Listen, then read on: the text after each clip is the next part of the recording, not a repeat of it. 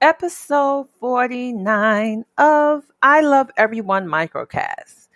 Let's talk about how different fads can become brainwashing. This made me want to do a microcast about it uh, because of a topic I had with someone on YKYZ.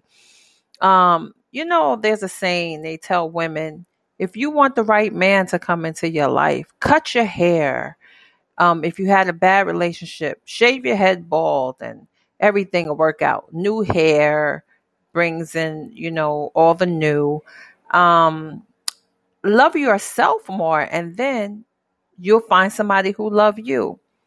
Well, I kind of think, and I'm not doubting it. If it worked for others, then that's great. But I believe it's a mindset because you were told that if you cut your hair, um, good things will happen. That's why it happened because you're told if you love yourself, people will love you. That's why it happens. So it's a mindset. It's that wonderful thing we have called a brain.